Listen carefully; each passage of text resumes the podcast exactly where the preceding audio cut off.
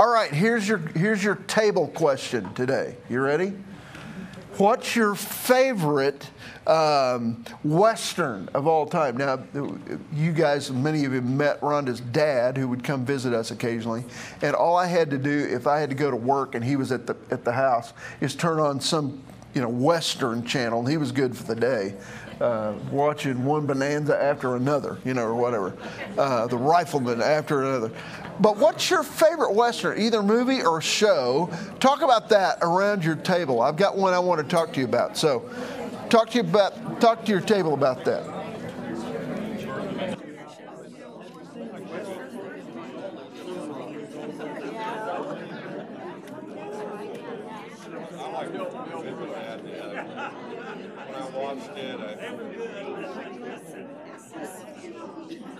Well, we have AT&T.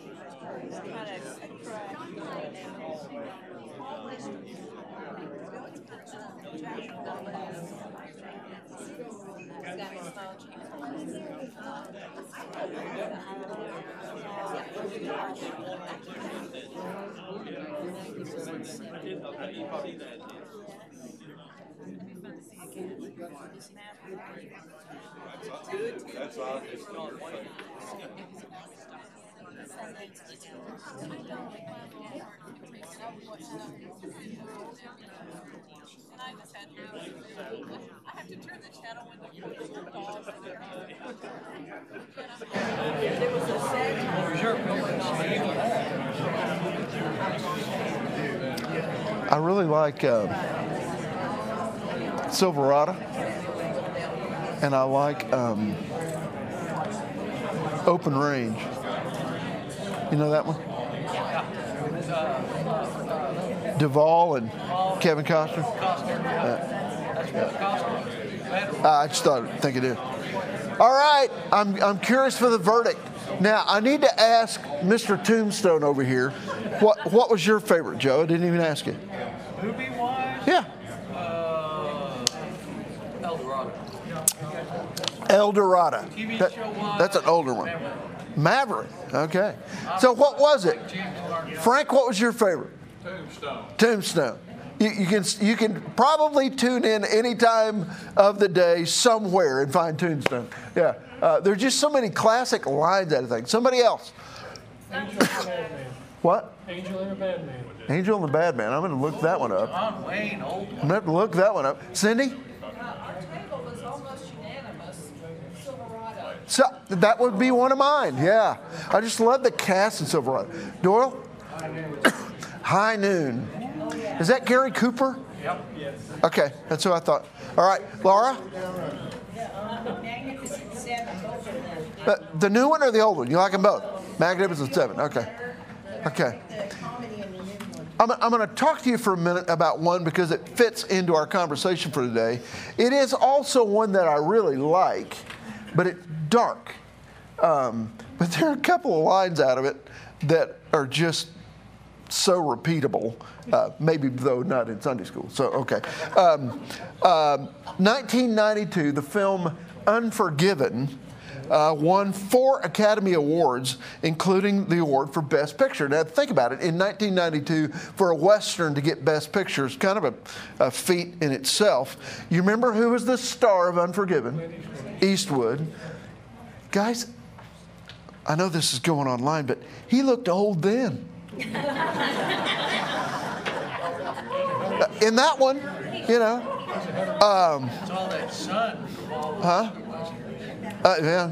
Well, anyway, he played a farmer who had previously been a gunslinger, and he was he had to go back to being a gunslinger briefly because of um, um, there was something that happened that he just couldn't forgive.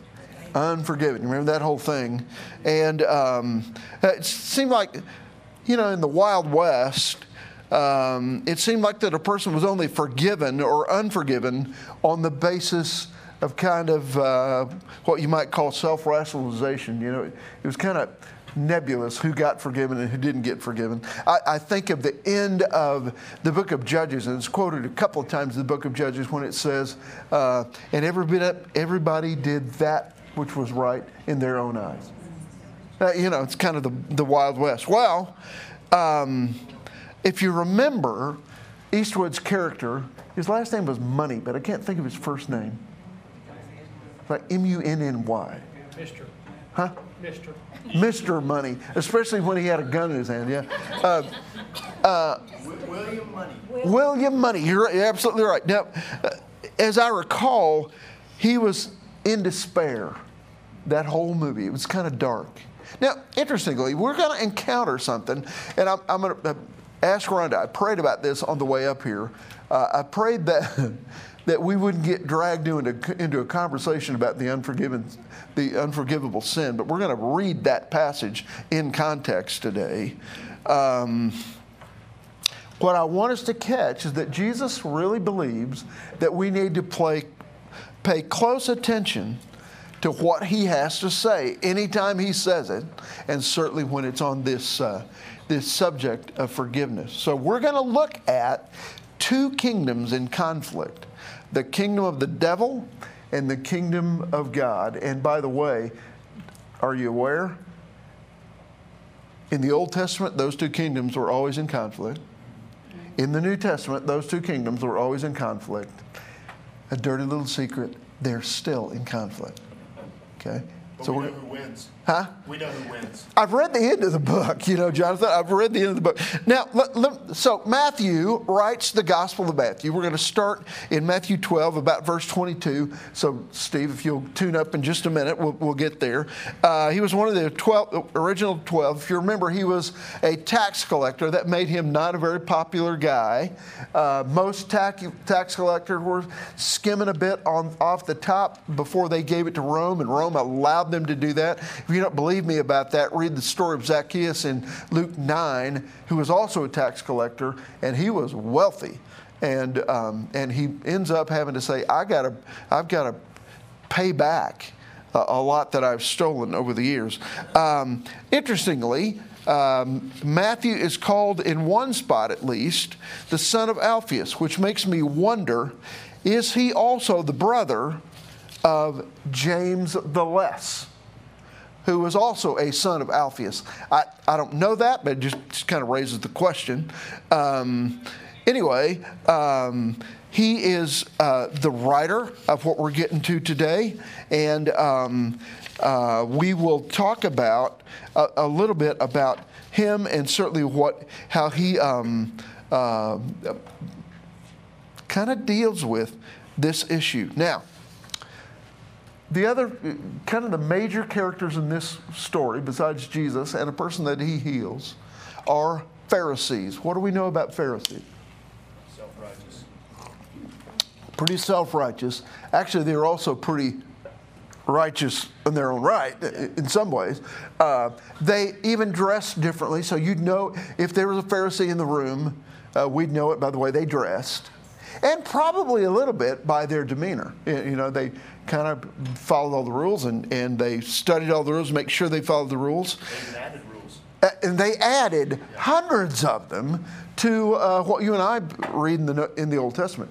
Um, interestingly, they were not really a major sect by Jesus' day. There may have been less than 10,000 of them alive when Jesus was walking the planet. I find that interesting because there were millions of Jewish people in, in the land, and this few, kind of kind of the few, the brave, and the righteous, you know, uh, we get we get to see. Now, Jesus frequently gets into it with them, and in most of those discussions, he is um, pointing out their hypocrisy, and he's going to certainly do it here, and he does it in just a brilliant way. And we're going to look a little bit at that. But I want to ask you a question that I'm going to ask you later. You ready? Careful with where you go with this. Did Jesus love Pharisees? Don't answer it yet.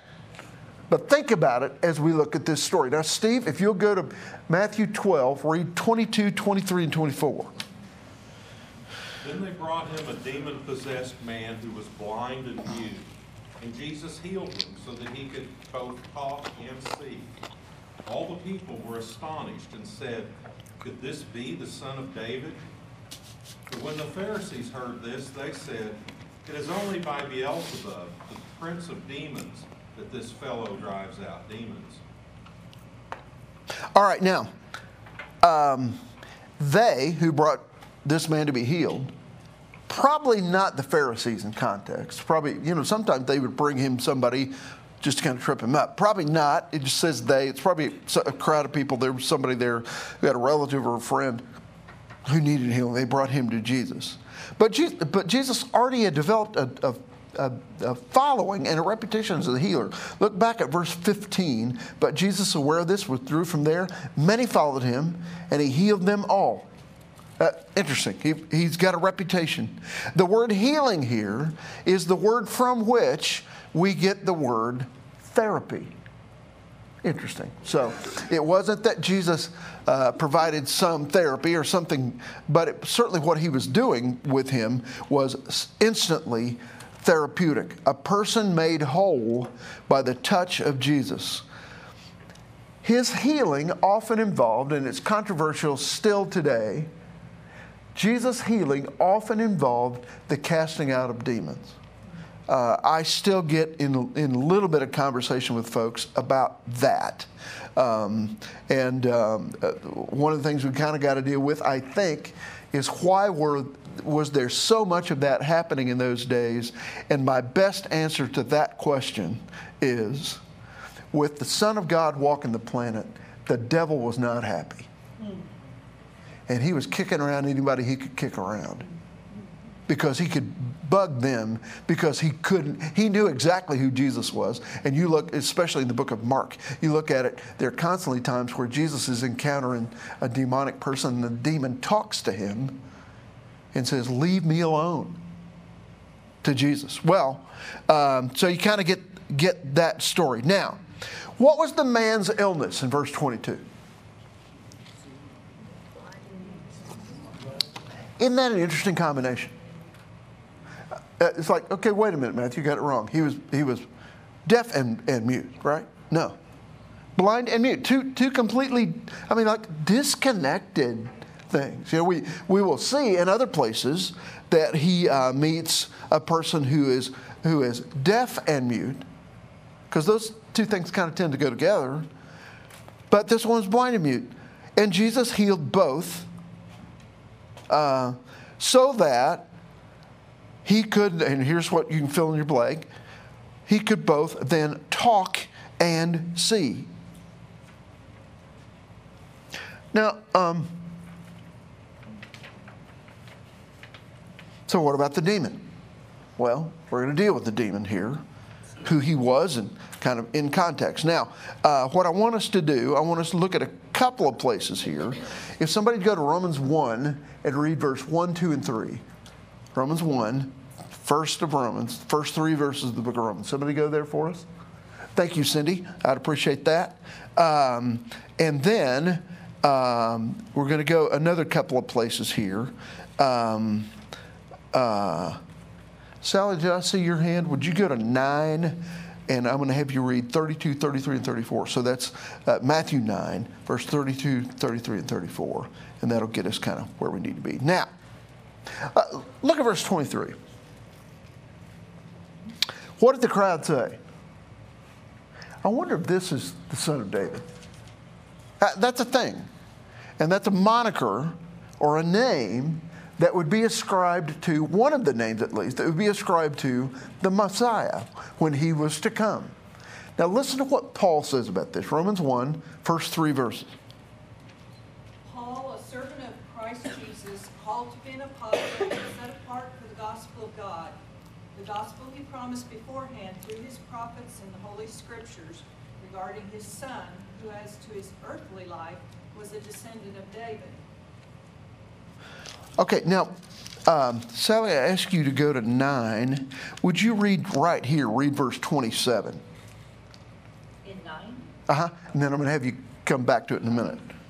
as Jesus went on from there, two blind men followed him, calling out, Have mercy on us, son of David.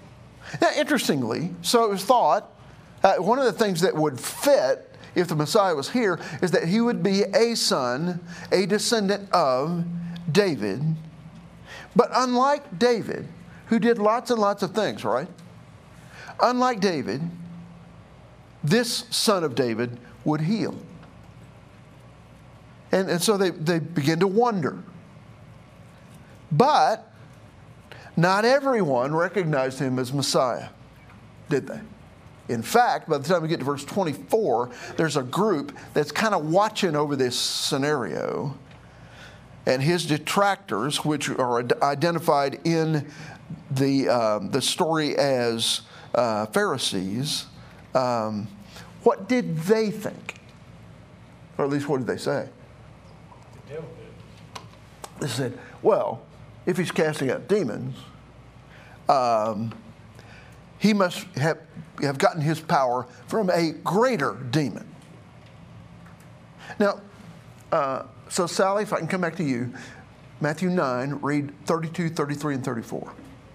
While they were going out, a man who was demon possessed and could not talk was brought to Jesus. And when the demon was driven out, the man who had been mute spoke. The crowd was amazed and said, Nothing like this has ever been seen in Israel. But the Pharisees said, It is by the prince of demons that he drives out demons. This isn't the first time they've said this. And they, so the idea here is they're, they're postulating here that Jesus, if he's able to do this, if he's able to do this powerful demonic uh, exorcism, then he must be in cahoots with a major demon.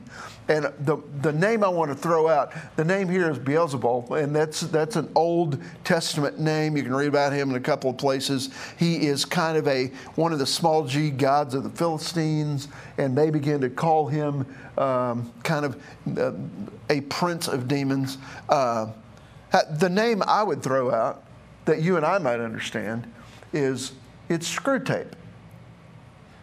Remember Screwtape?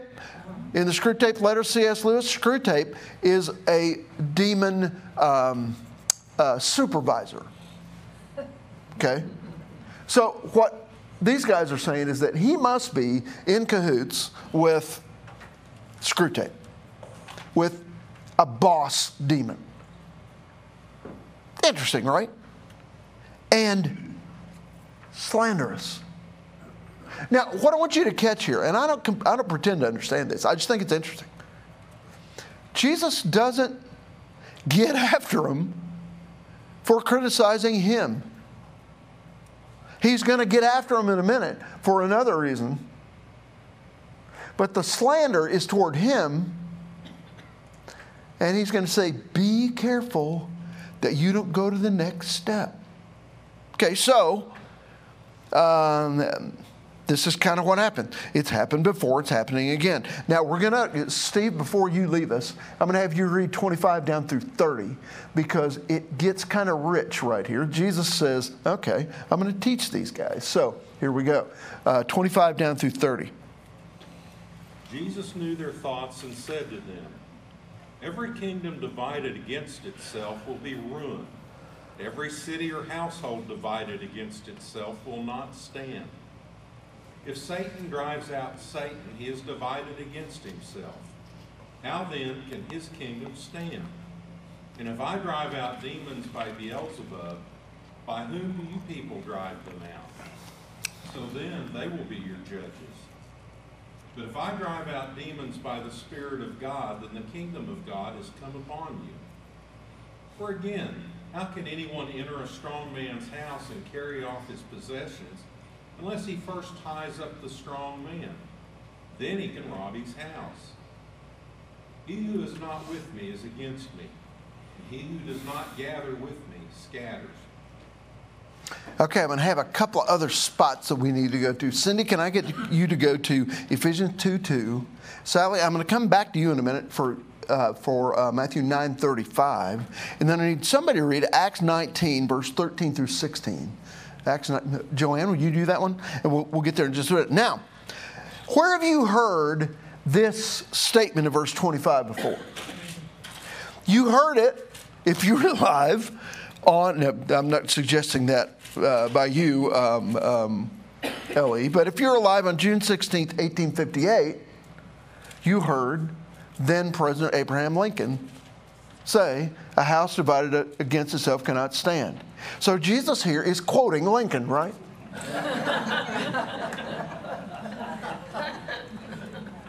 I, I think I know enough history to know that that's kind of flip flopped, right? Isn't it interesting? One of the great statements ever made at a time when this country was divided. You read in red today. The words, the, the uh, immutable, perfect, life giving words of Jesus.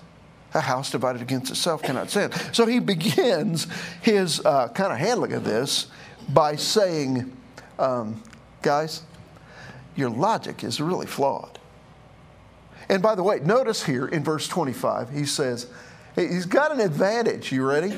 He knew their thoughts. You ever had anybody call you out in a meeting and, and uh, they were telling you what you thought and they couldn't have been further wrong? I, I, I think about it. I've, I've been very reflective. Uh, Rhonda, how many days do we have of work? How many days until we're done? Six, six work. Six working days, nine total days. Okay, I knew she'd know. Um, um, but I've been kind of reflective about all the things I've been into in the last 46 years. And uh, I remember a, a scenario probably uh, 15 years ago where somebody, a, leader in, in a meeting full of people, called me out for this. He wasn't being ugly, he was just saying, ah, that's because you're a whatever.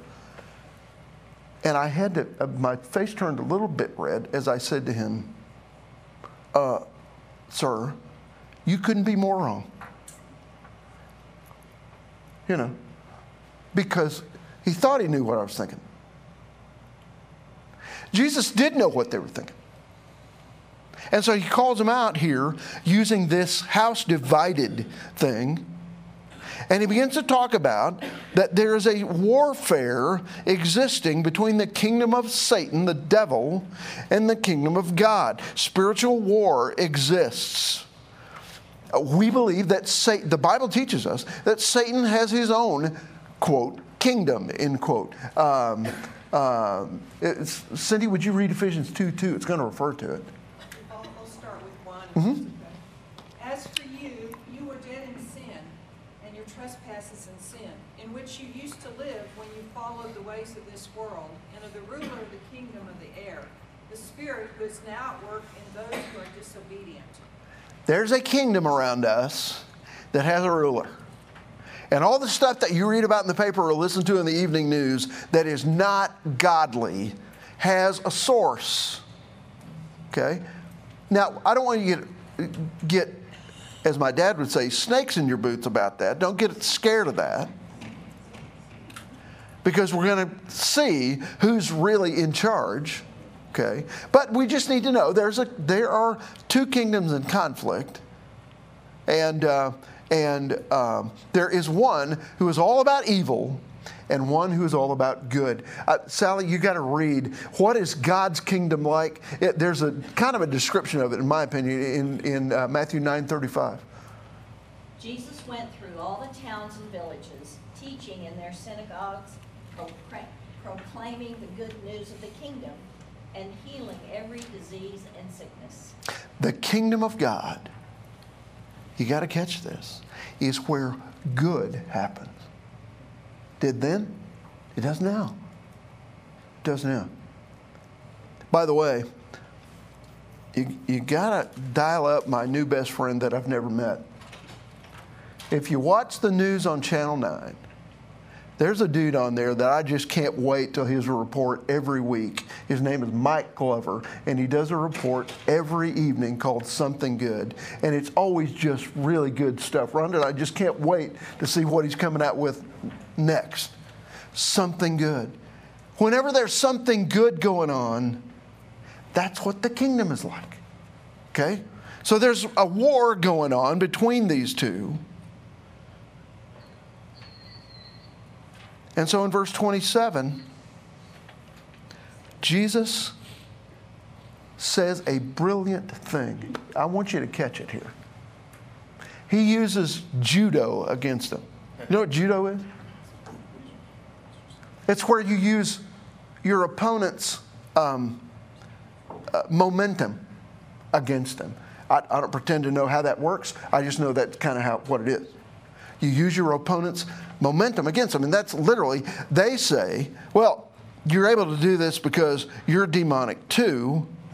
And um, he says, "Wait a minute here. You've got exorcists too." What does that say of the guys that you've got throwing demons out? He talks to them about their, the word that goes in your blank is here, hypocrisy. Now, I want you to, I want you to see a story where some um, kind of Jewish, probably Pharisaical exorcists uh, the guys encounter in the book of Acts.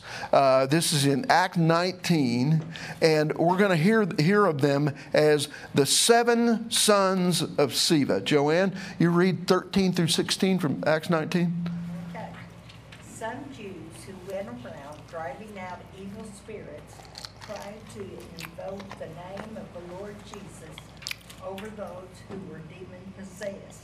They would say, In the name of Jesus, whom Paul preaches, I command you to come out. Seven son of Sceva Siva.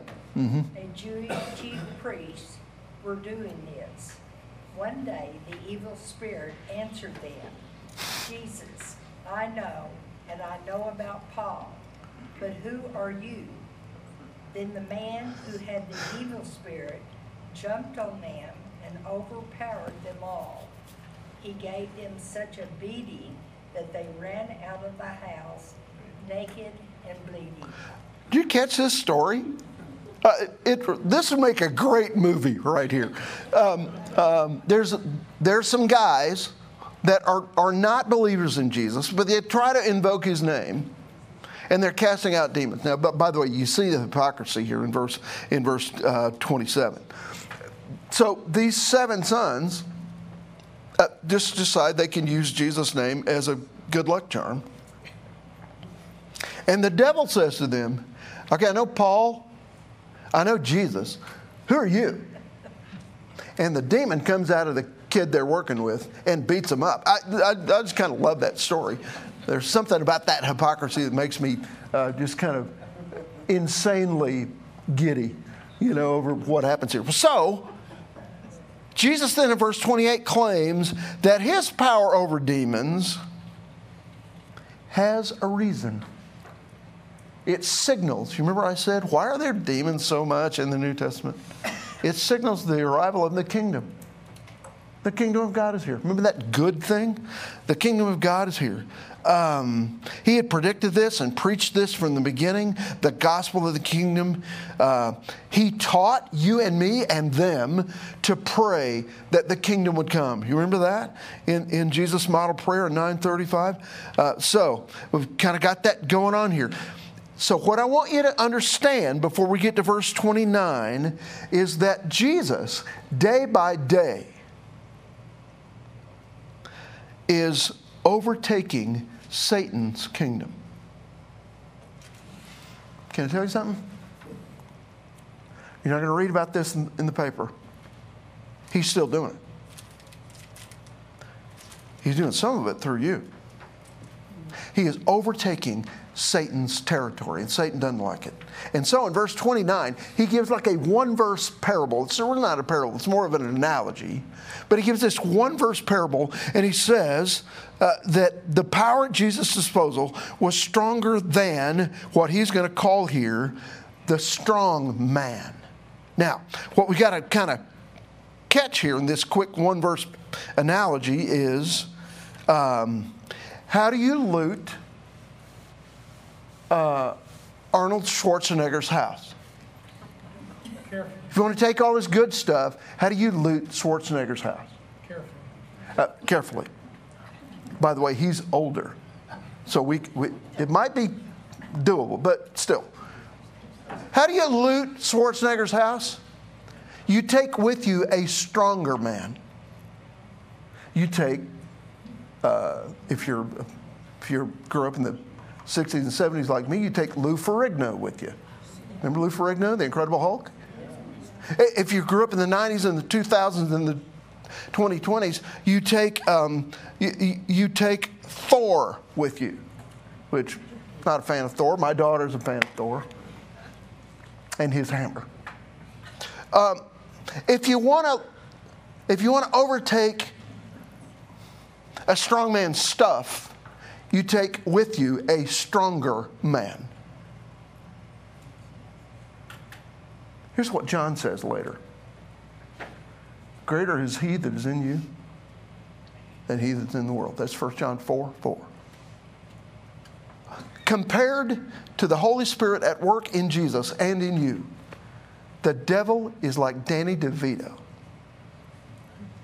He's a pipsqueak, you know? Uh, you got to hear that, gang. The power at Jesus' disposal was stronger than the strong man. And he goes on to say, So you got to choose sides. Whose side are you on? There's no neutral zone. That's what goes in that blank. Now, we got to read two more verses. Cindy, can I have you read 31 and 32 and I'll land the plane? And so I tell you, every kind of sin and slander can be forgiven, but blasphemy against the Spirit will not be forgiven.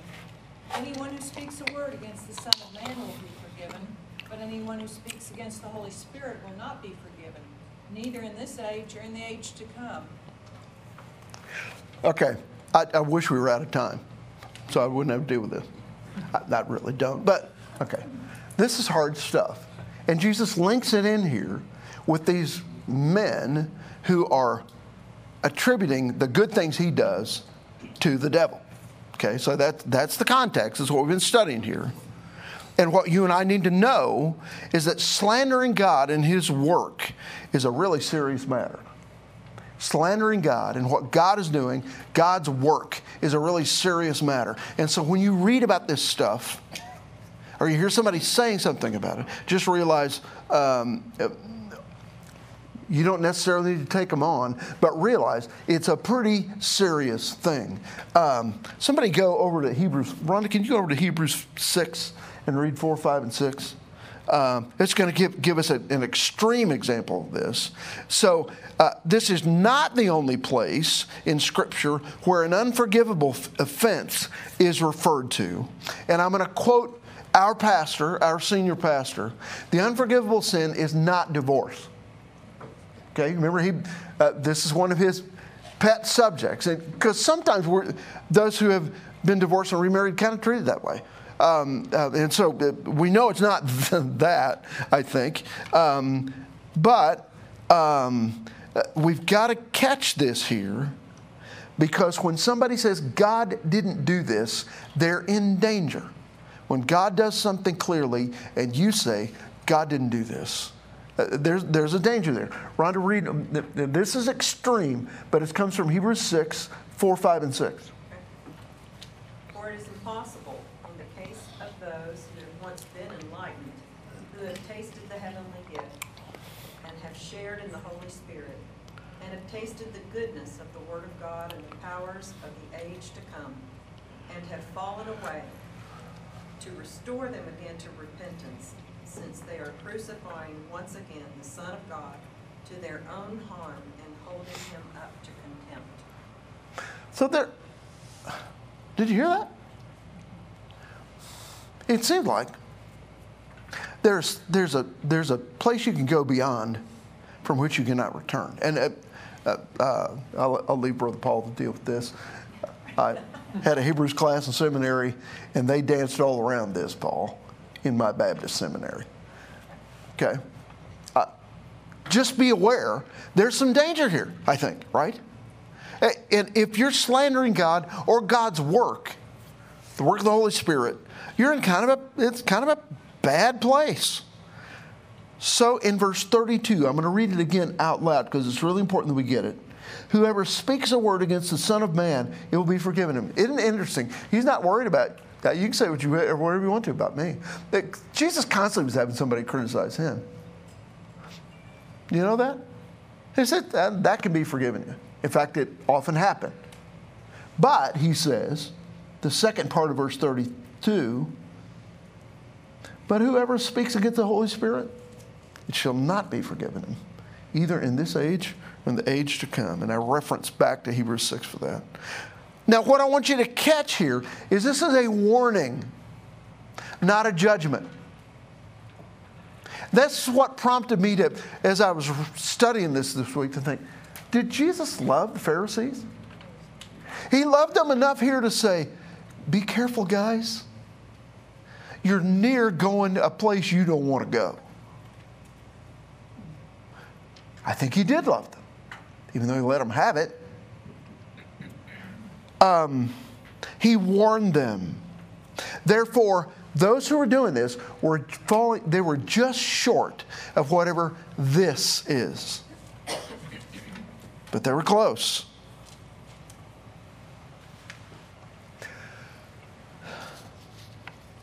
John Milton wrote the watershed book, Paradise Lost. And in uh, book four, in that fourth volume of Paradise Lost, now, Milton has Satan musing at length on his situation and his prospects. And Satan realizes that his rebellion against God has left him without hope for uh, redemption. And so he says, Farewell, hope. He then reasons, All good to me is lost. He'd begun a journey away from God from which there was no return, so he decides, and listen to this chilling sentence. So in the book, he says, Milton wrote it Evil, be thou my good.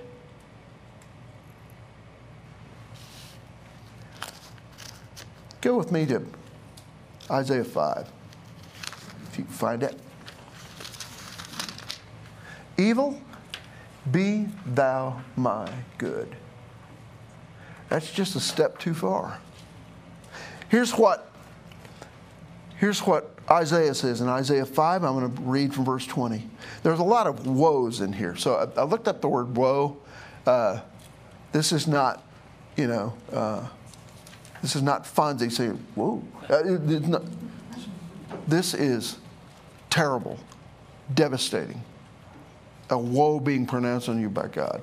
Listen to what God says right here Woe to those who call evil good and good evil, who substitute darkness for light and light for darkness, who substitute bitter for sweet and sweet for bitter.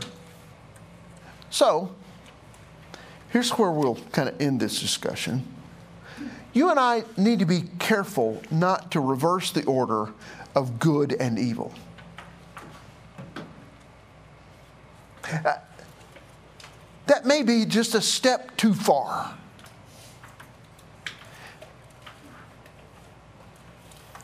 Be careful. Uh, the, the older I get, the less I'm interested in calling evil evil. Because, you know, it's so prevalent. I don't need to call it out. It should be kind of obvious sometimes. But the truth is, I need to be really careful to call good good. You know? To see what you're doing and say, how about you? Look what God is doing, doing through you. I just need to be careful not to reverse the order of good and evil.